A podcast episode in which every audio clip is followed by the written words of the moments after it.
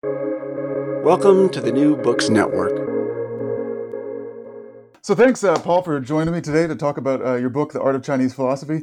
Um, so, I wanted to begin by asking uh, just kind of how you, I know you've been working on this stuff a long time, but how you came to working on Chinese philosophy in particular, and then also the project of this particular book. How I got interested in Chinese philosophy is that I opened some books and um, discovered that they were very interesting, and that was the beginning of a, of a lifetime commitment. I didn't quite expect it.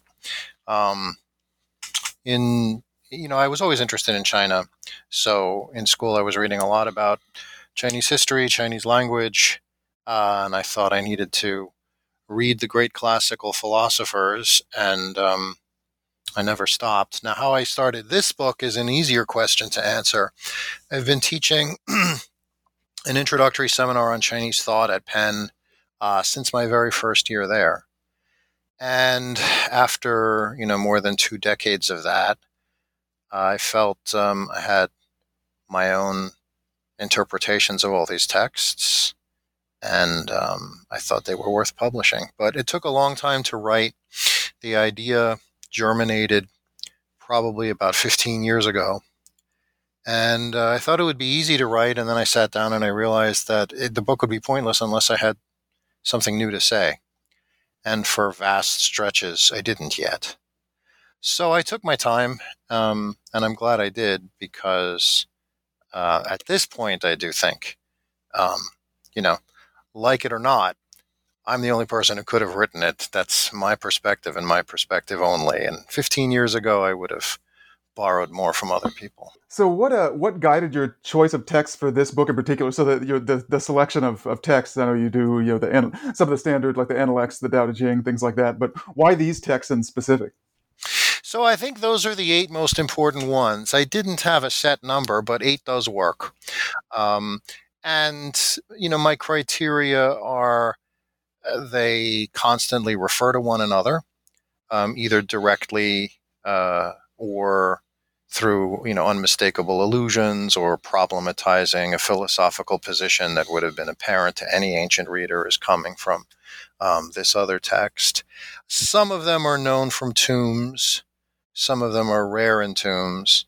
Um, but you know, I don't think anyone would argue with uh, with with those eight. You could add a ninth, but I don't know which one it would be. Whichever text comes in ninth on the list of the most influential classical philosophical text, is miles behind number eight.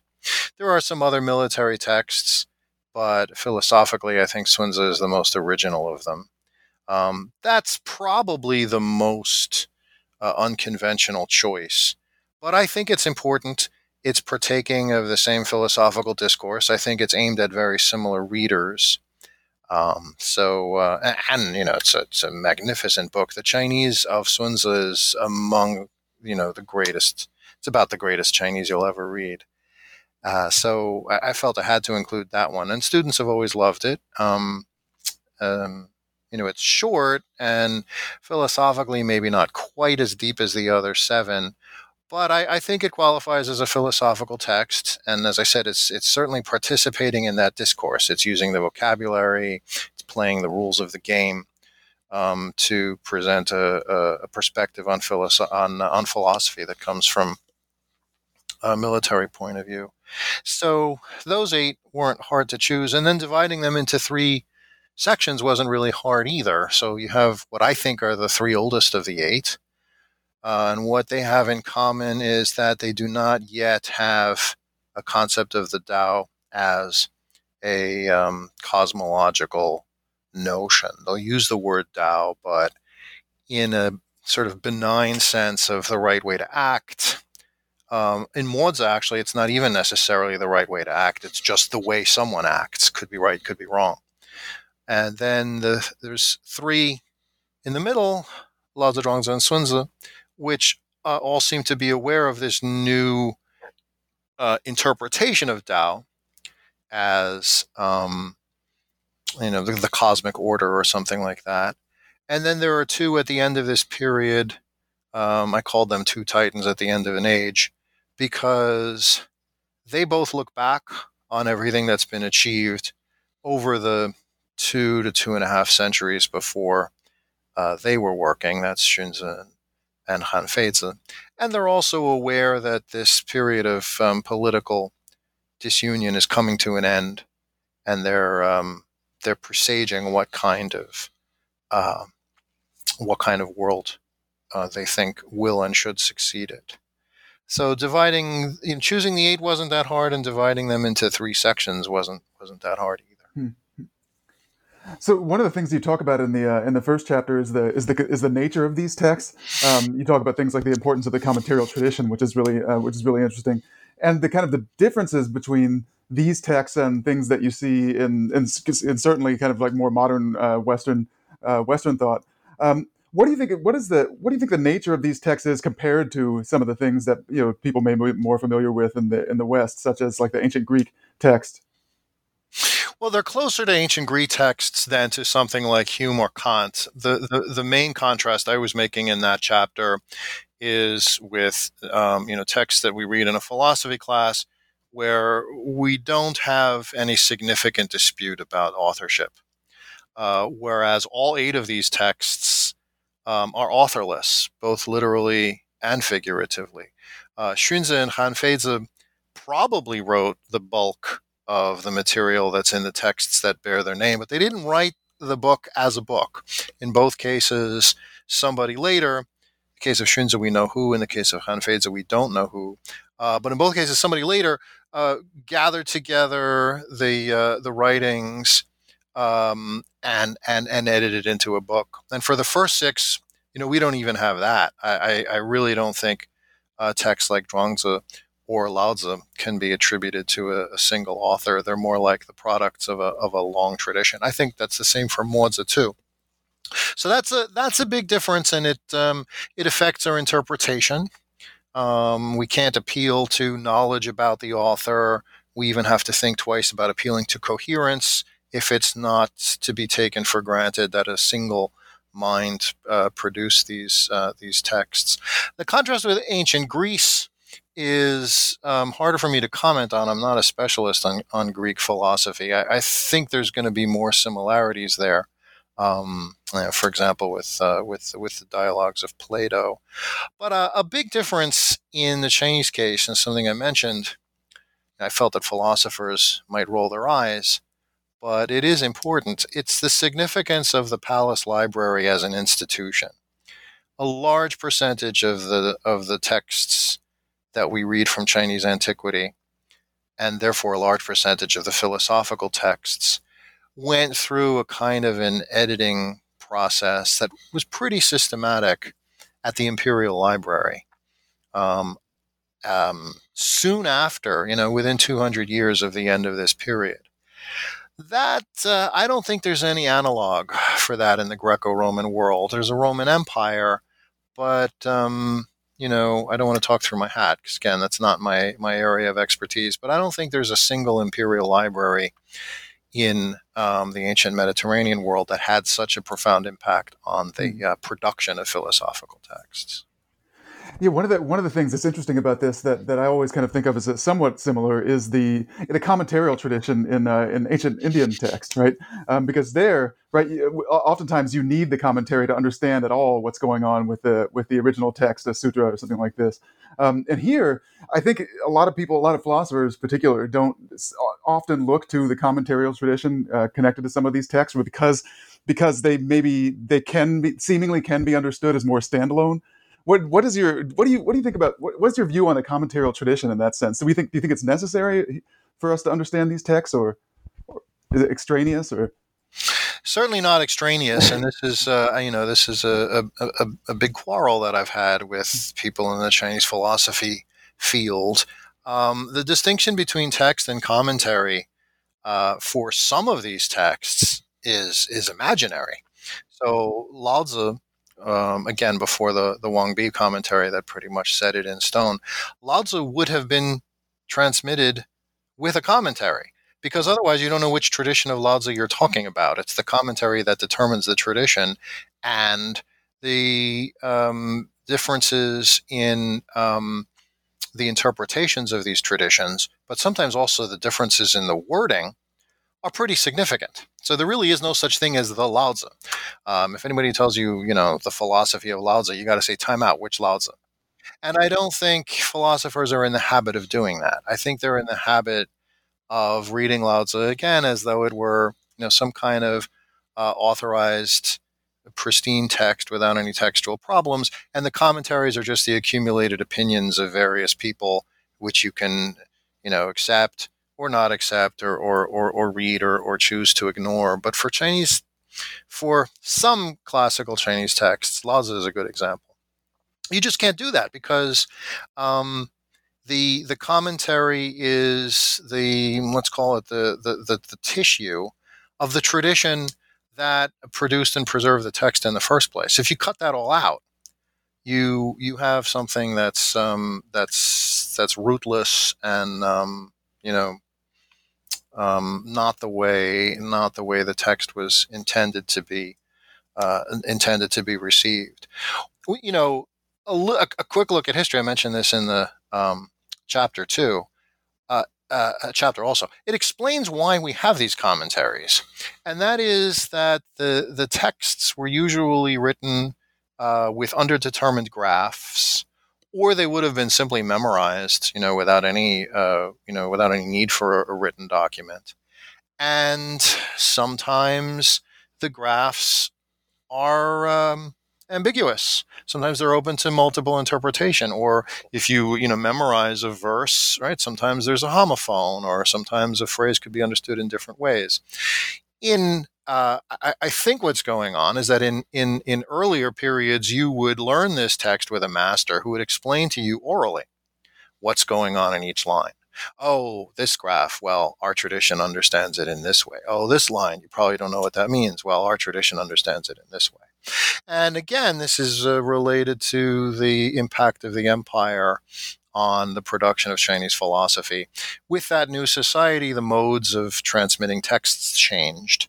And your exposure to a text like this didn't necessarily come through um, you know direct oral instruction at the feet of a master anymore.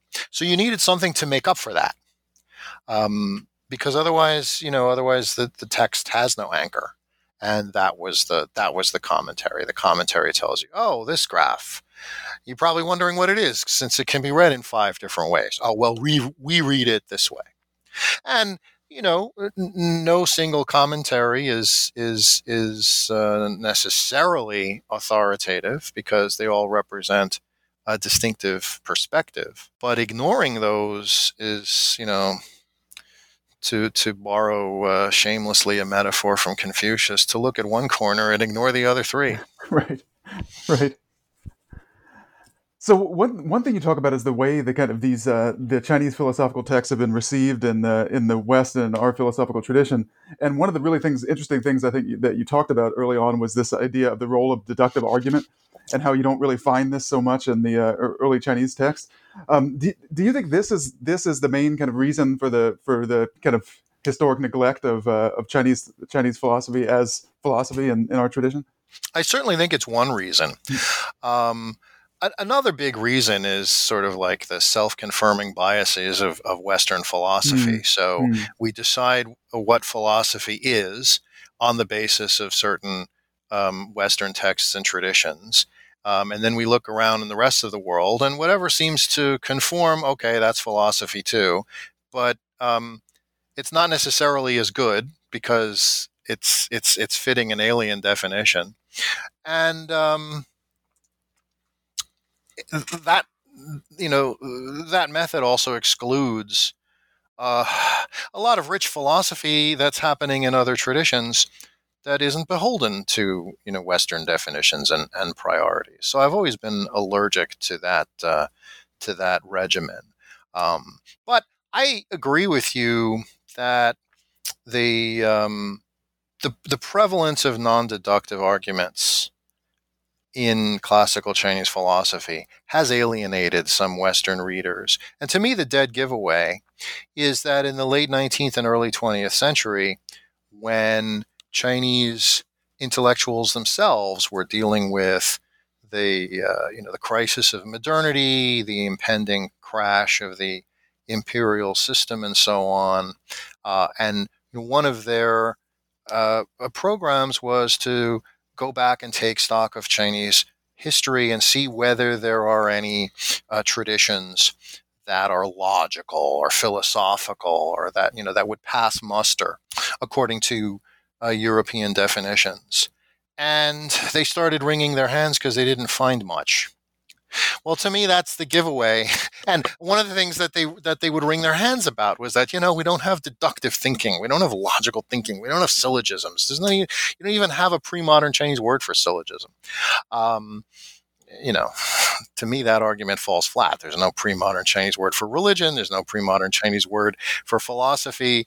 That that's uh, that's a, a, very limited argument. But you can understand why, in the period from like 1870 to 1920, roughly speaking, that that seemed to be particularly urgent. So one of the things they focused on was that uh, China didn't have, you know, something like the um, you know Aristotle's uh, uh, you know exposition of syllogism and so on. Uh, so I think it's one reason. I'm not going to say it's the only reason. And of course, I, I, I, make the point in that chapter. I'm not saying that there's no deductive uh, reasoning in Chinese philosophy either. There are there are quite a few examples of it, and uh, that's important to remember because it you know refutes the uh, the canard that classical Chinese philosophers were incapable of deductive reasoning. Okay, they weren't capable of it. They could put together nice um, deductive arguments, and I gave a few examples. A couple of them are pretty complex. So when they chose, you know, other kinds of arguments, that was a real choice. It's not because they weren't capable of um, of deductive reasoning. Uh, there, there must be some reasons why uh, they chose other kinds of argumentative forms, and that's behind the title, The Art of Chinese Philosophy. Um, I think reading and, and, and interpreting Chinese philosophy is an art, and my approach to it is more like my approach to interpreting a poem or a painting than interpreting a modern philosophical text where I don't usually expect to find much artistry and where I usually blame the author if I don't find the argument um, impressive. Whereas the expectation in the case of Chinese philosophy is that if you don't find the argument impressive, uh, well, maybe your first instinct shouldn't be to blame the author. Maybe you need to, uh, again, to borrow shamelessly a metaphor from Confucius, uh, turn around and seek the reason in yourself. right. one of the interesting things about deductive argument, I think we could we could say, I mean, it's it's hard to associate it with with philosophy in, in particular because a lot of the people in in Western philosophy too. I mean, there's a lot of texts where we don't find deductive argument in the Western tradition that still gets accepted as philosophy. If we look at like work of Friedrich Nietzsche or something like this, right? Um, you you don't find a whole lot of deductive argument, but it's still accepted, right, as philosophical. Oh, I wholeheartedly agree. Um, you know the notion that philosophy is the same thing as deductive reasoning that was obsolete a couple thousand years mm-hmm. ago but in the 19th century you know there are there are real examples you can point to where um, you know both chinese and western intellectuals are you know bemoaning the scarcity of deductive reasoning mm, in the Chinese right. tradition and and asking in all seriousness whether that's a reason for China's decline in the 19th century. Mm, it's pretty right. absurd, but it's not the only absurd idea that came out of the 19th century. right. So I want to go back to this this uh, distinction you make, which, which, I thought was a really interesting one between the philosophy of heaven and philosophy of the way. This kind of these two uh, um, sections that you set up, and it, was that it was interesting the, the, the text you selected for that and how you talked about how these this conception of heaven and the way emerge in each of those uh, in each of those texts and sections. I wish I wondered if you could just talk a little bit more about in the ways in which this notion of heaven emerges in these in these particular three texts and the way the way that the notion of the way or particular understanding of the way emerges in the text that you talk about in that second section we understand it's a paradox we understand the history of heaven a little bit better than we understand the history of the way even though heaven is the much older concept so heaven goes back to the bronze age that's very clear from bronze age documents um, and you know even in the Shang dynasty, the cliche is, well, the Shang had no concept of heaven, uh, but they had a concept of Di, um, which is like the deity, or Shang Di, which is like the supreme deity. And there are oracle bone inscriptions that describe the actions of, of Di in a way that's pretty similar to the way in the later Bronze Age um, inscriptions and, and, and texts refer to heaven um, as an impersonal force whose uh, will affects um, the course of events on Earth. So heaven is a pretty old notion. And what's going on by and large in the philosophy of heaven books, which I identified as the Analects, Mozi, and Mencius, is to try to philosophize a very old concept. Um, Mencius, in particular, is the most skeptical of the three. So Mencius doesn't deny that there's a heaven. Um, Mencius even says there's all kinds of things that happen, even though no human being brought it about. How do we explain that? It must be heaven. But Mencius is also frustrated. Heaven's not behaving the way it should. Why do we have, you know, such political um, uh, uh, chaos and and immorality in society? Why is heaven allowing? Why is heaven allowing this? And also, there seemed to have been a belief in a 500 year cycle um, of sage kings. This is probably related to a kind of an astronomical accident, which is that roughly once every 500 years, it's not a period because it's not a single astronomical event, but roughly every 500 years, there seems to be a spectacular agglomeration of planets in a single portion of the sky. And before Facebook and before light pollution and before Netflix, uh, people observed the sky more carefully than they do today. So something like that would have really stood out to them. And, you know, it's in the sky. So, um, so the idea that it's a sign from heaven is, uh, uh, is uh, is a pretty obvious inference to make, and that's supposed to happen every 500 years, and it's supposed to be an omen that a sage king is about to arise. And by Mencius's time, it's been more than 700 years. And he even says what's going on. There's supposed to be a 500 year cycle. Um, he doesn't go so far as to say, you know, heaven, you promised us. Uh, but um, he says that the only the only uh, uh, inference we can make is that heaven doesn't yet want a sage king. Heaven doesn't yet want peace. The other inference we can make is that if you do 500 years from the previous one, the previous one was roughly 10, 1050 ish. Um, if you do 500 years from there, that's very, very close to the birthday of Confucius.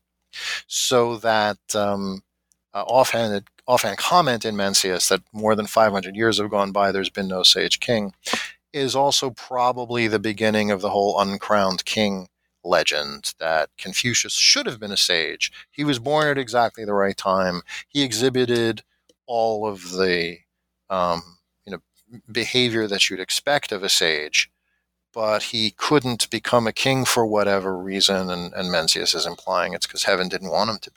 Heaven wanted us to suffer. You know, Mencius doesn't give any direct answer. That's why I say Mencius is the most skeptical of the three. Uh, Mencius, heaven must want us to, to keep suffering for a couple more centuries. There's no other explanation. right. the Tao, um, uh, you also asked me about the Tao. Right, that right. one's harder to pinpoint. So, sometime in the fourth century, uh, we see um, it's it's not in a single tradition, but it's an it's a, a, new let's say a new understanding of a pretty old word. This old word Tao, which means road. Um, it had, uh, like the Greek word hodos, it had come to mean like the right path, the right way to proceed. Um, so you find even Confucius saying it in the Analects, and he's not talking about, um, you know, the, the the Tao as the as the the cosmological pattern. He's talking about the Tao as you know good right conduct, something like that. Um, and then the fourth century, we start to see a bunch of different texts exploring a, a different um, understanding of Tao as more than just the right path, but actually the fundamental pattern of the universe. So that understanding this Tao will uh, empower you to understand the way the universe works, and of course, make you a um, uh, make you a pretty uh, a, a, formidable person because you, armed with an understanding of the universe, will be competing with you know kinds of fools who think they understand the universe by going to Confucian school, uh, and all their you know all they learn is is foolishness.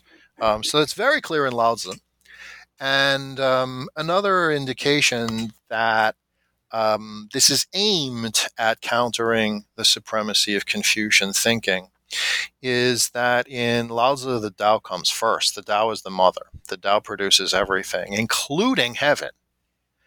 Confucians never accept that. So hmm. when Xunzi, who's um, you know quite comfortable with um, using the Tao in the sense of the, the, the, the, fundamental pattern, timeless, unchanging, can be learned, can be observed, and so on. In it's the other way around. In heaven produces the Tao.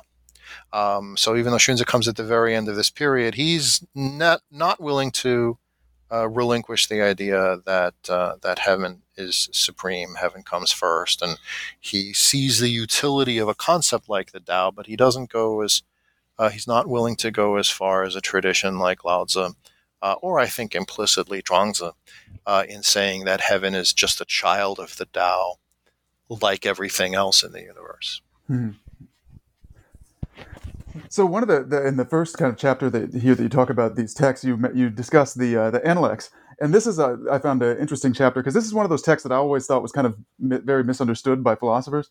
Um, and could you talk a little bit about its, about what you take to be its role in the early philosophical tradition? Because what, you often see, right, is this idea that you've got this first philosophical text, and here's the kind of like something that's giving you a kind of uh, um, a, a, a, overview of early Chinese philosophy and the first kind of uh, philosophical account of some of these ideas. What, what do you think is going on in the in the Analects? So one problem that I do take seriously is that I'm not so sure that it's the first philosophical text. exactly. Um, there are um, there are people in the early China field who are not usually philosophers who point out that there isn't very good evidence that the text existed before the Han Dynasty. And uh, pretty early in the Han Dynasty, but Han Dynasty nonetheless. And that's an important point. Um, it means that you, you can't think of the analects as the textual fountainhead. Um, however, uh, I've written a, a controversial paper about this, and I think my position is the better one.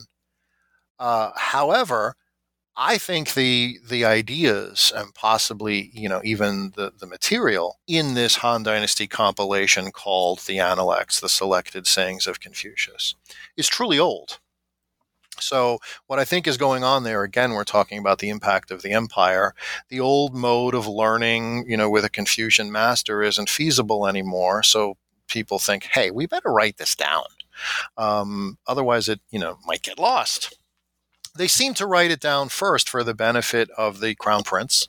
That's where the text seems to originate but I believe that the ideas are truly old, and some of them, you know, to, to the best of our of our understanding might even go back to Confucius himself. I don't know how we would verify that, but the concerns seem like the concerns of Confucius's era. Uh, and there's a lot of um, Han Dynasty concerns, like omens and you know, how to organize an empire, ritual divisions, and so on, that the Analects really doesn't get into. So it, it doesn't seem to make too much sense as a as a as a Han Dynasty text. Um, so I, I, think these are teachings that were well known in Confucian lineages and Confucian schools, uh, but had never been um, collected and, and, and put in writing comprehensively because there, you know, there had never been a need for that if you wanted to learn the tr- Confucian traditions. And remember, the Analects is never just the Analects of Confucius, it's the Analects of Confucius and his disciples. There's plenty of passages in the Analects where it's a disciple speaking, um, and yet that's ratified by the tradition as almost as good as the words of Confucius himself because they, they, make it, uh, they make it into the text. Then there are cases where the, Analect, where the disciples say something and Confucius is like, no.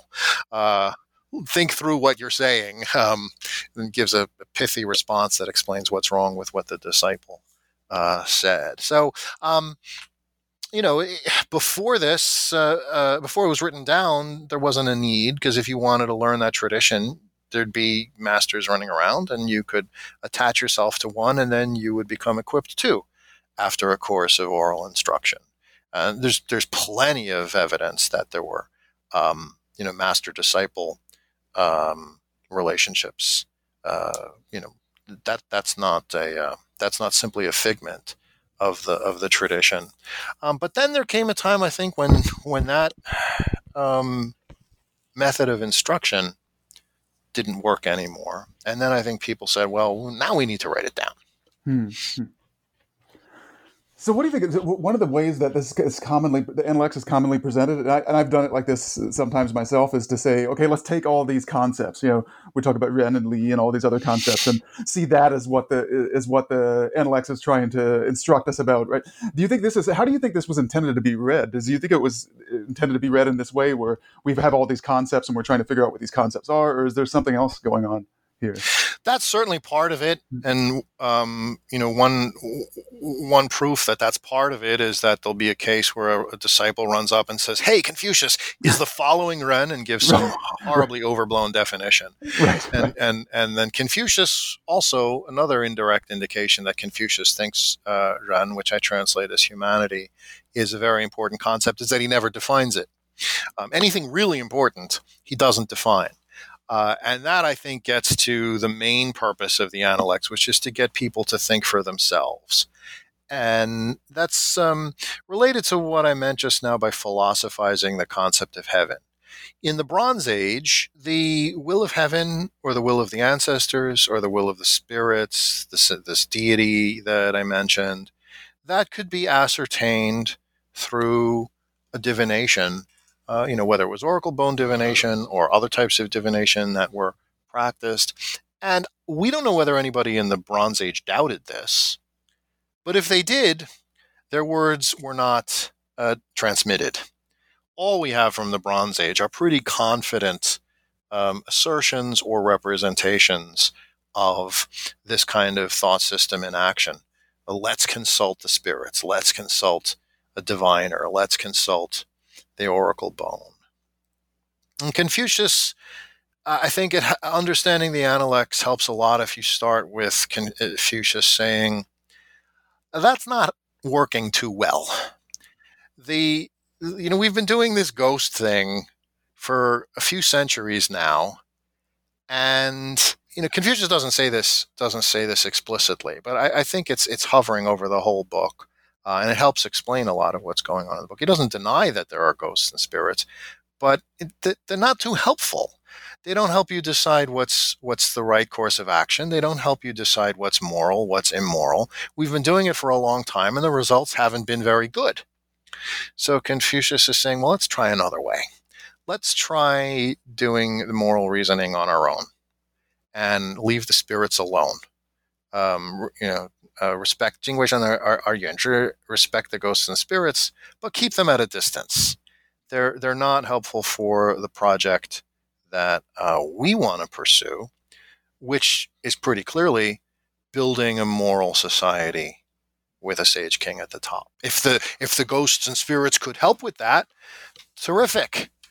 But but they don't seem to. That that prompted a response almost immediately uh, from Mohists who are sort of a reassertion of this older idea that um, you cannot have a flourishing moral society with a sage king at the top unless you accept the role of the spirits. So that's that's possibly the very first controversy in Chinese philosophy. Do we need to worry about what the ghosts think or not? The revolution of Confucius and his disciples is they haven't been helpful. Let's try another approach, and they um, the, the conservative response on the part of Mohists is this is heresy.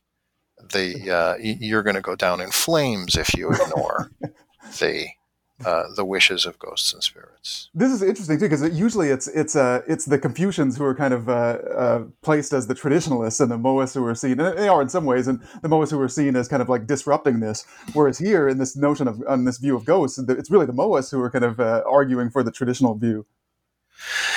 Yeah, Moists were revolutionary in other areas, mm, right. but in their belief in ghosts, they may as well have been in the Bronze Age.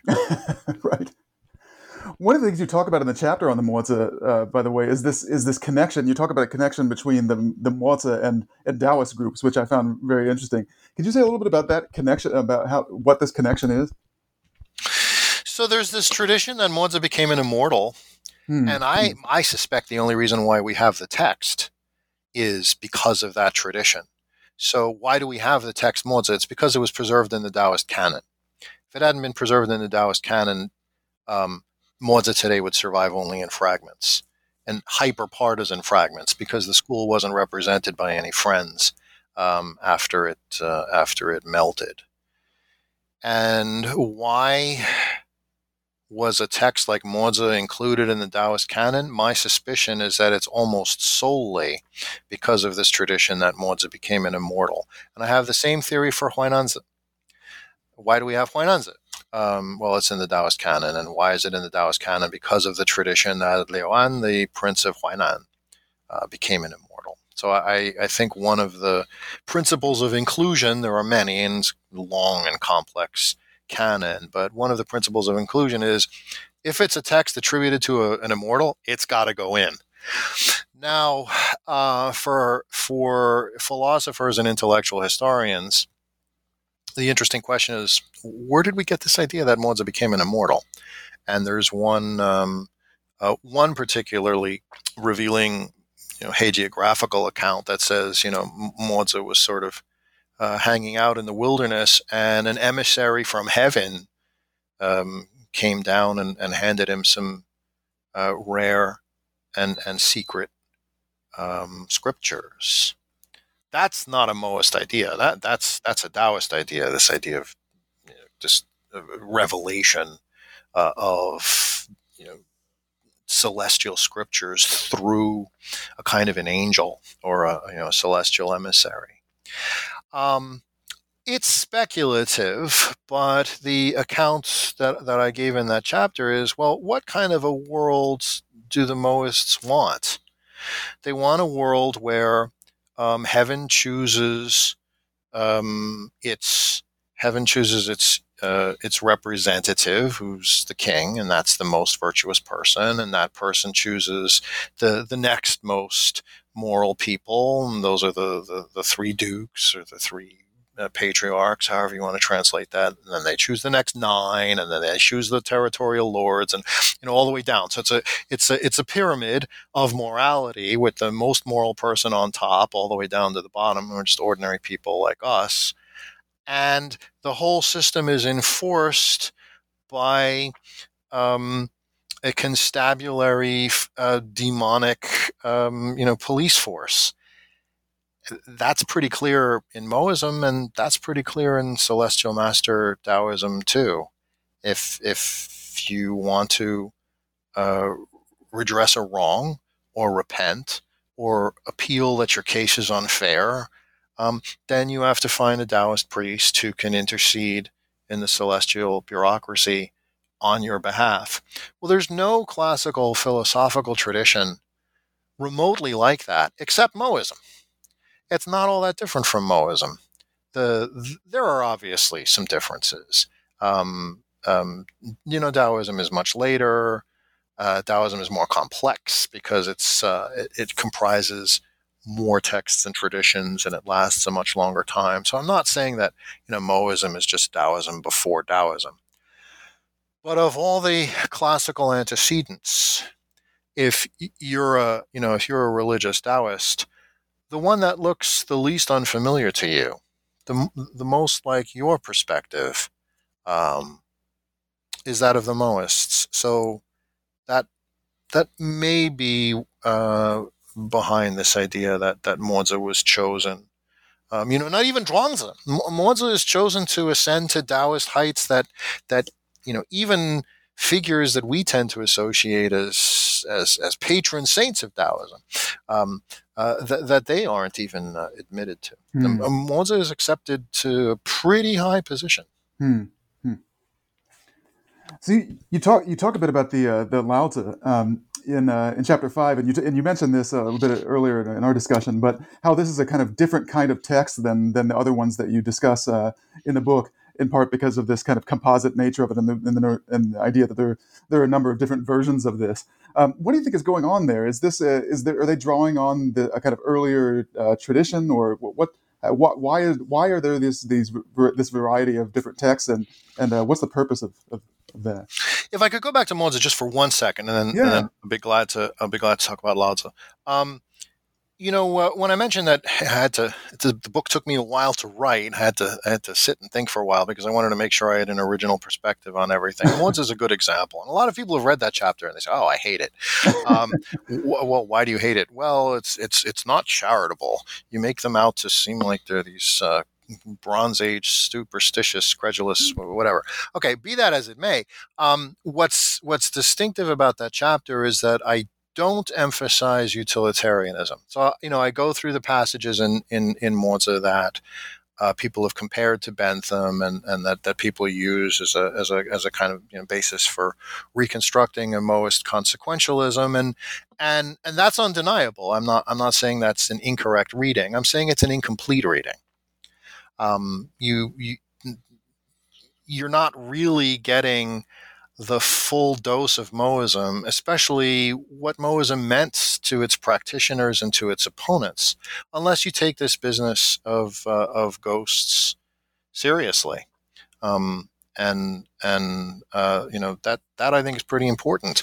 Uh, I, I, remember attending uh, a, a, a lecture at our my university's philosophy department. I've uh, it was one of the few I've ever attended, and um, this was a speaker who's quite an accomplished uh, scholar of Chinese philosophy who was talking about how you can include Chinese philosophy into your curriculum. Uh, and he said, "Oh, to, Moists, then you know that's utilitarianism." And uh, I didn't get a chance to speak, but I remember thinking, "Yeah, no, that's like a quarter at most of Moism." But it's a good example of what I was mentioning, uh, you know, earlier you cut out the part that seems to conform to um, you know ideas and notions and priorities that Western philosophers privilege, and you just leave aside everything else. Um, and everything else in this case um, is is significant. Now you may not like it, and I I, I wouldn't enjoy living in the Bronze Age either, but it's it's part of the tradition, right. and you're misrepresenting it if you just ignore it. Now, okay, go on. No, no, go ahead. I was going to move on to Lao Tzu. So if you had a, oh uh, no, so I was saying, interestingly, it, it, interestingly in philosophy, we sometimes do that with Western texts too, right? We do that with Plato as well, right? We we cut all these things out where we think he's doing kind of arguments that are really philosophy, and then all the other stuff that's like mysticism or religion, we just kind of ignore that, right?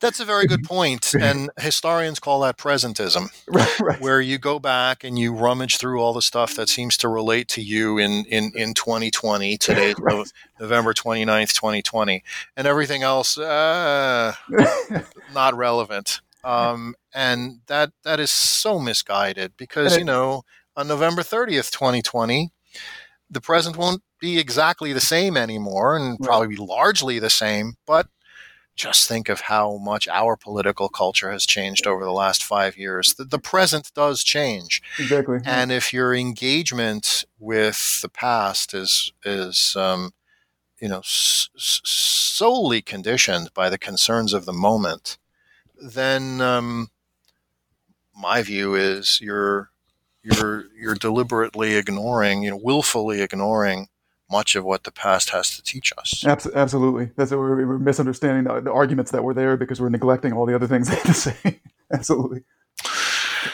So, why is Lao Tzu a different text? It's a wonderful yeah, yeah. question. I wish we knew the answer. We don't. we don't have enough. Uh, you know, the only way we could answer that question with certainty is to know exactly how the text came into being, and we don't. Uh, it's certainly not written by a wise old man named Lao Tzu. That's uh, that's not believable. Um, the Guodian manuscripts, which um, were excavated quite a while ago already, almost 30 years ago, they um, gave us a tantalizing snapshot. Uh, these were texts that were included in um, a small tomb, maybe the tomb of some kind of um, some kind of teacher, low-level aristocrat. The problem is that the tomb had been looted, so we don't know too much about it. But it includes three short, um, I guess I would call them, you know, bouquets of um, verses that are now included in the 81 chapter Lao. So, what does it mean? Does it mean that the 81 chapter Lao is the result of a process of accretion.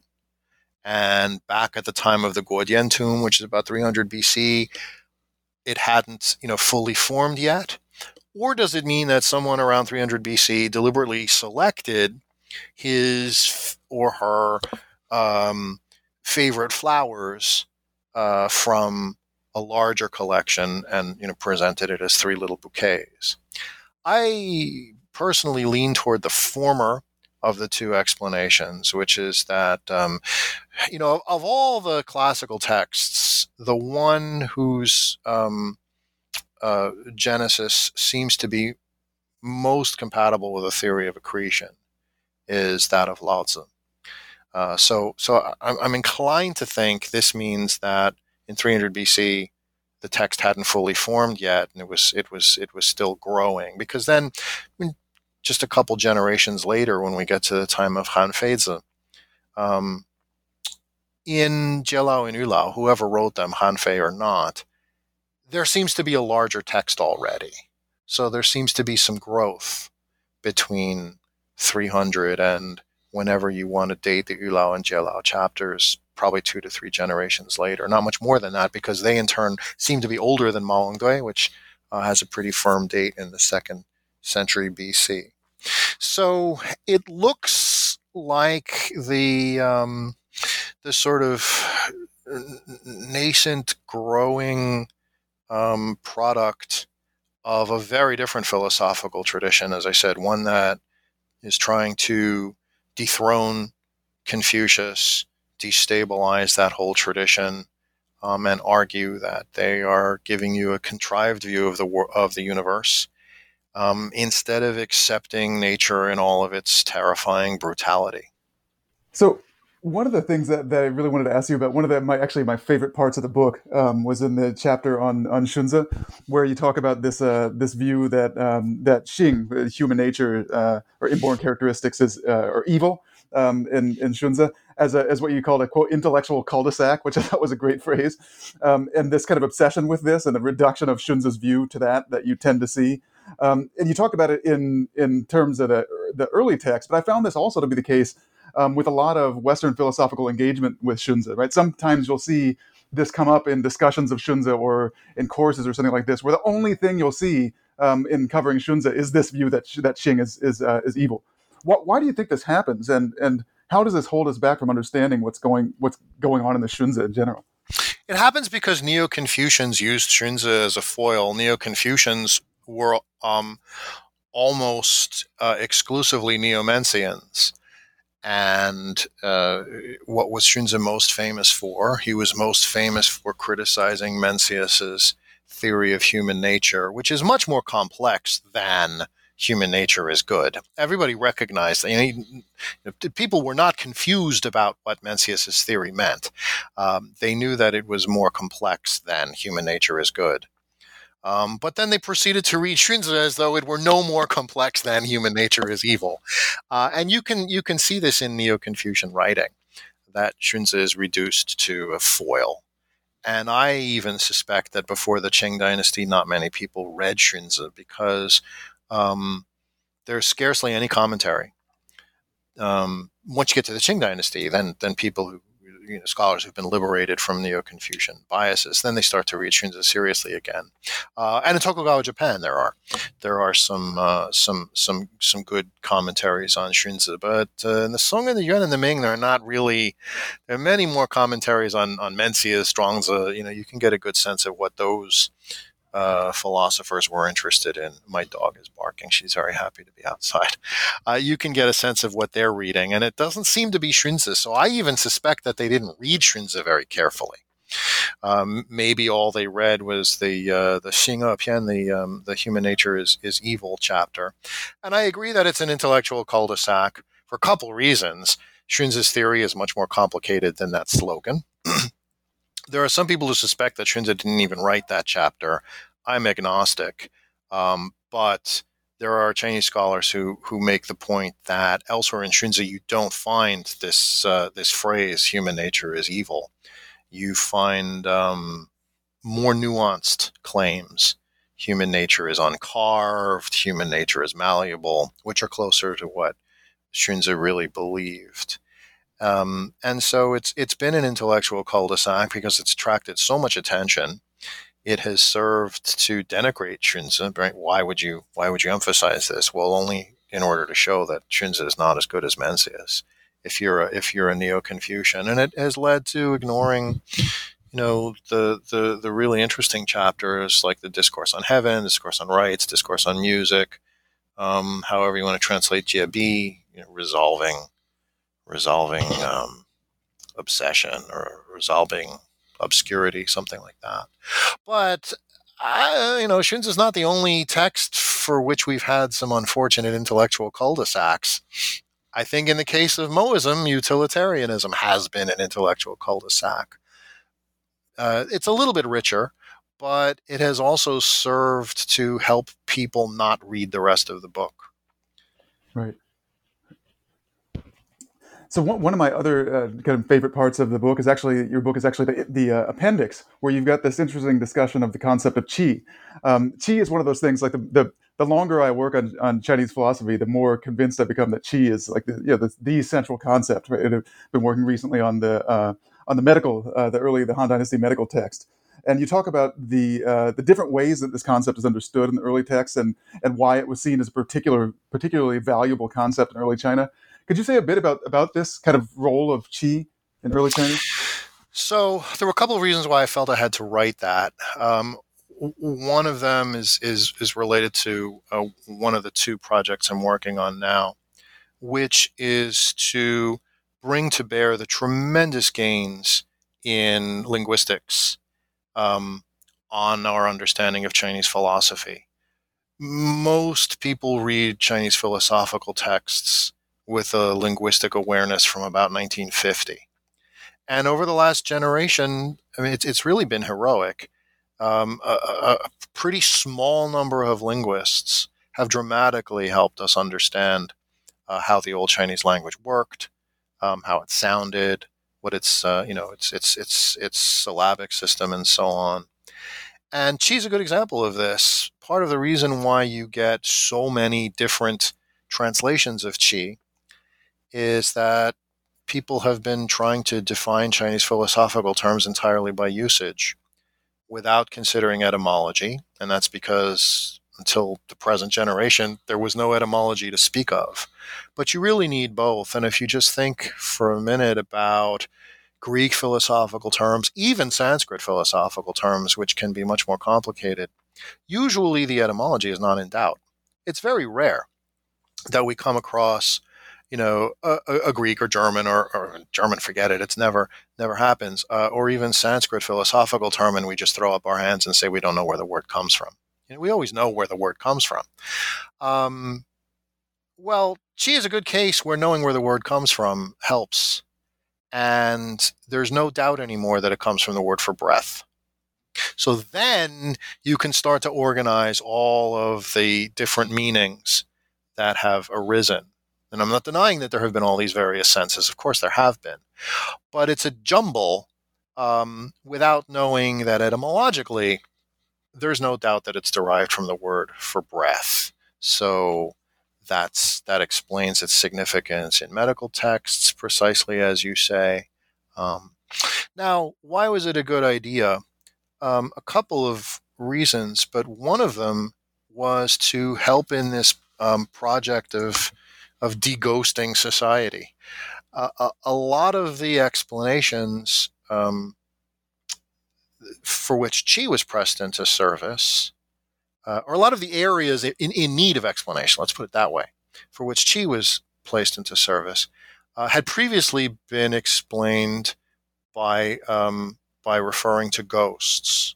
So, um, in the case of medicine, uh, illness why, why are you sick? Well, there may have been multiple reasons. There may have been multiple reasons. Our sources are limited. But the theory that's best attested, the, Bronze Age, very ancient theory that's best attested, is it's because the spirit has it out for you. Um, the spirit is offended. This right we one of the things we have to do is find out what which spirit it is so that we can try to guess what the spirit is so unhappy about. Maybe the sacrifices haven't been up to par or maybe the the king's conduct hasn't been um, hasn't uh, been um, praiseworthy. And you know there are a number of different sort of imagined mechanics the the spirit could invade your body, or the spirit could send some other spirit, like a demon, to invade your body. Um, and the idea of chi was, well, maybe we can come up with an explanation that doesn't rely so much on spirits.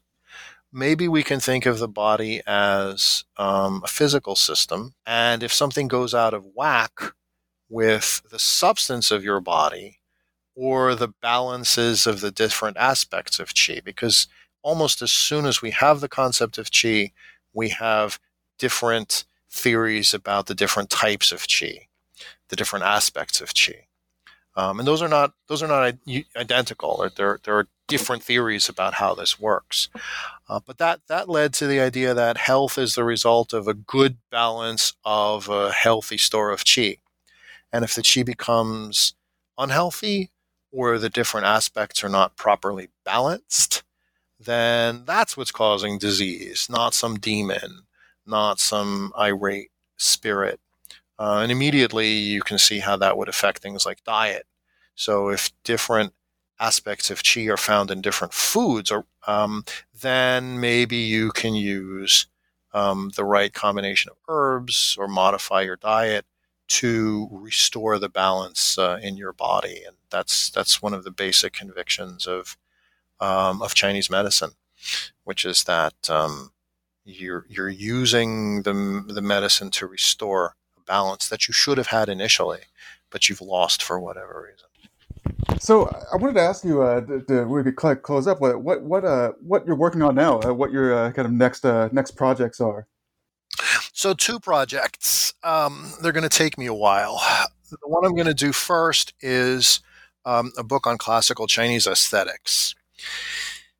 And the reason for that is, you know, when you talk to people and they say, oh, I do Chinese philosophy, usually what they mean is ethics or maybe political philosophy, but, you know, in Chinese philosophy, ethics and political philosophy are pretty close. There is a huge literature about um, artistic expression, the the purposes of art, how you interpret art, how you judge art, um, that philosophers scarcely pay attention to, and I don't think there's a good reason. I, I, I can speculate as to the reasons, but they're not good. Um, and and the, the the material is very rich. You know, I wouldn't wouldn't be devoting time to it if I didn't think so. Um, and so I, I, I, think that's a that's a project I have to do. Um, it involves a much broader array of sources. You can't get by with eight sources. I think that's part of the reason why philosophers don't deal with it, um, because you know Chinese literati had a lot to say about art. Um, m- many arts, poetry, music, calligraphy, painting, even dance, um, even things like um, uh, landscape architecture if you go later in, in time. So I'm going to have to restrict myself basically to the period up to about the Tang. I'll use some Tang sources. I, I couldn't do more than that. First of all, because my, my ability doesn't extend, you know, all through the Chinese tradition you know, we talk about, you know, the, the, Chinese tradition, Chinese history, Chinese philosophy. That's a bit like saying, you know, European tradition, you know, European philosophy. Um, if the European tradition uh, went back to 1600 BC, uh, it's it's it's it's absurd. So, you know, my ability starts to taper off uh, around the Tang Dynasty, and also the book would become too unwieldy because after that we have so many sources, uh, and literati tended to be pretty good writers, so it takes a very long time to to read their work. Um, eh, you know, if you're engaging it uh, seriously, but um, that I'm looking forward to that. It's based on a quartet of lectures that I gave at the Academy of Fine Arts, the Central Academy of Fine Arts in Beijing uh, in um, two years ago, December of, of 18. And, um, I, you know, I, I, had these ideas and, and, and they invited me out of the blue. And I was thinking, okay, this is the foremost um, art school in China. I've got to go. Um, and I, you know, I wanted to see how they were going to respond because it's a very American perspective. Um, it's both traditional and American at the same time. So it's it's it's based entirely on traditional Chinese texts, but it's not the way they're taught um, in China. And the audience w- was was great. I mean, these were members of the faculty, students, practicing artists, art historians. Uh, it was just the kind of diverse audience you would want if you were trying out some new ideas. Um, and the, um, the, the positive feedback I got from them uh, convinced me that, that this is a book that I had to write up.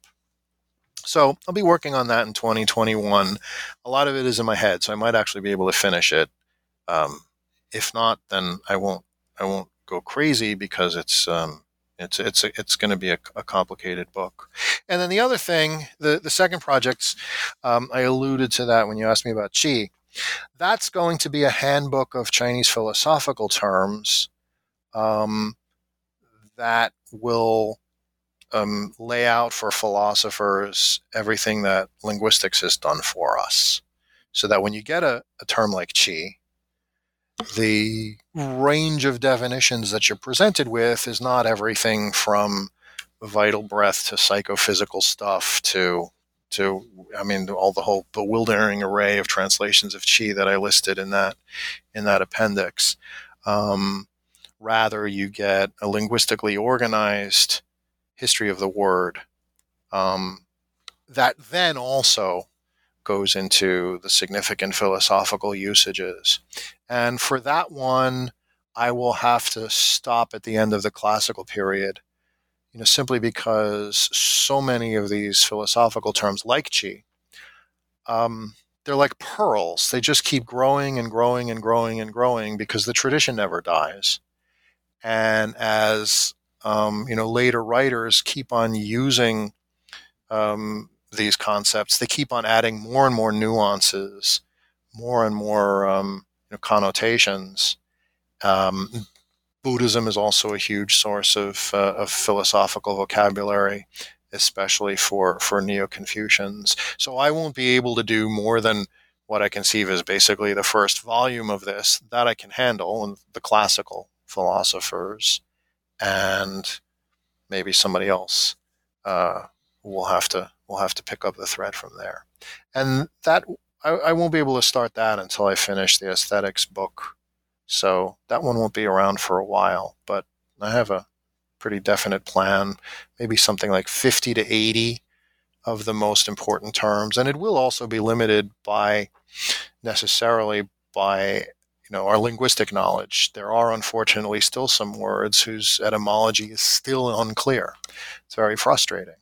Uh, and as I said, it's nothing you encounter when you read Aristotle or or, uh, or or or you know even South Asian philosophy. Usually the usually the etymology is pretty pretty well understood, and in, in China we're still we're still struggling. That sounds great. I'm looking forward to uh, to seeing those when they're when they're finished.